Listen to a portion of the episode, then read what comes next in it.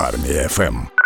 Нас в ефірі з'являється на армії ФМ той самий професор з окопу, військовослужбовець і екс-викладач Ужгородського національного університету. А ще на додачу перспективний посол України в Угорщині, пан Федір Шандор. Пане Федоре, доброго ранку. Доброго ранку. Давайте по порядку все розкладемо. У вас стільки регалій, що треба з усіма трошки розбиратися, пояснювати людям, як так можливо, що ви і військовослужбовець і посол перспективний в Угорщині. Е, Тому почнемо, як кажуть, спочатку. Ви пішли на війну добровольцем у складі 101-ї бригади ТРО і почали вести лекції з окопів. Як виникла взагалі ця ідея, і наскільки це було безпечно? Ну, власне, трошки підправлю, не почав, а продовжив, бо Мгм. сесія е, тривала і семестр тривав весняний. В лютому ми вже е, 15 лютого вже розпочалися навчання. І оскільки був на дворі червона зона ковіда, то останні два роки перед е, активною фазою війни нічого не змінилося. Студенти були в онлайн режимі, тому фактично вони не переходили в онлайн, вони в ньому залишалися.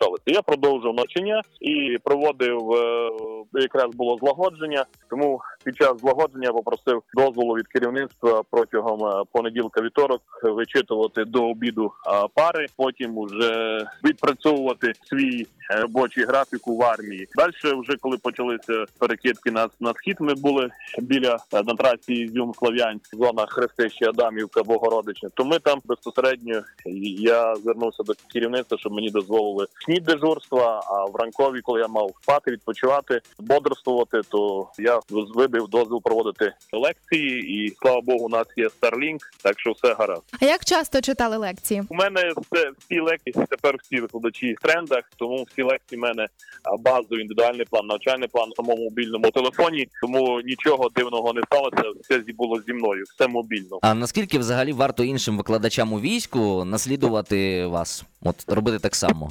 Кожен приймає своє рішення. Я прийняв рішення, що ми воюємо за освічену націю, і ми не можемо плакати і не працювати. Так, ми я прямий мій обов'язок це служба у війську і безпосередньо робота на фронті у вигляді бійця 68-го батальйону 101-ї бригади. Вважаю, що продовжувати освіта це наш фронт, який яким ми чітко відрізняємося від варварів, нелюдів, які не освічені. Ну це наша Я- особливість, давайте так скажемо, тому що фронт насправді тільки один, і ви його бачили. Ну а де ви зараз перебуваєте і чим займаєтесь по службі? там, де і був 101 бригада, Військова таємниця.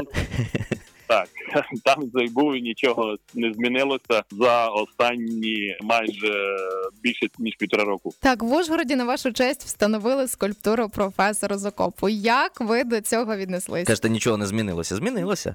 Ну це, це поза мене. Це було е, подарунок від скульптора Романа Мурника, який сказав, що на новий рік треба якісь подарки дарувати. І вони вирішили хлопці зробити скульптуру мою з бородою вусату у кевларовому шоломі. Ну приємно було, звичайно.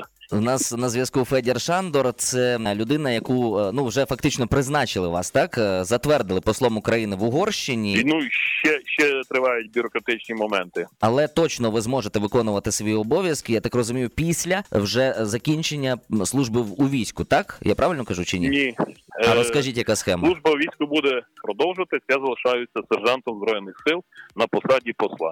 Ух ти, можна поєднувати, виявляється такі речі. Ні, іншого закону немає. Просто можна прикомандировувати. Ага, зрозуміло. Ну і загалом ви етнічний угорець, і я думаю, що вам з угорцями буде спілкуватися значно простіше, аніж можливо іншим людям. Як ви плануєте вибудовувати стосунки із, ну так скажемо, антиукраїнським все-таки в більшості урядом Віктора Орбана? Ну, власне, я би хотів сказати, що пройде 100 днів, і можна буде зробити дзвінок з радіостанції, і я доповім, доповім як е, військовослужбовець про пророблену роботу. Бо зараз буде некоректно щось говорити. Думаю, у нас все буде гаразд. Е, Ми сусіди і дружили тисячоліттями, тому все буде гаразд. Ну а загалом, все-таки, якщо трошечки проаналізувати ситуацію, то за яких умов, на вашу думку, можливо, аби Угорщина ну якось там змінила свою таку неукраїнську політику? Я вам відповім ре- риторично. Позавчора у нас прийшло 16 дронів, які на загальну суму не тільки дрони, а різна електротехніка,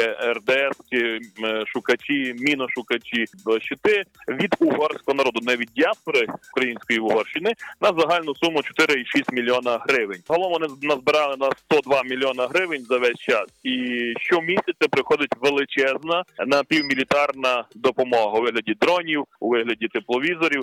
Це пряма моя відповідь. Не буду розказувати, хто кого любить.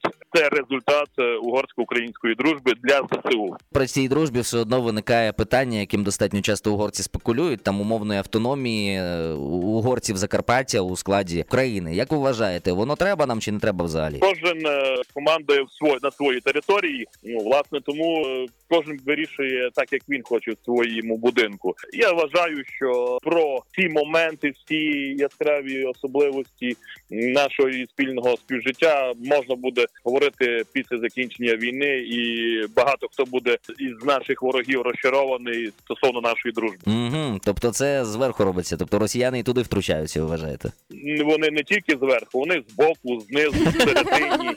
Вони всюди, вони тому, що це нагла, безпринципна орда, яка знищувала і знищує все, і навіть себе. Ну що, пане Федоре, ми вас підтримуємо в цій думці. Абсолютно армія ФМ з вами. Дякуємо вам за те, що ми поспілкувалися в цей ранковий час. З нами на зв'язку був пан Федір Шандор. Армія ФМ.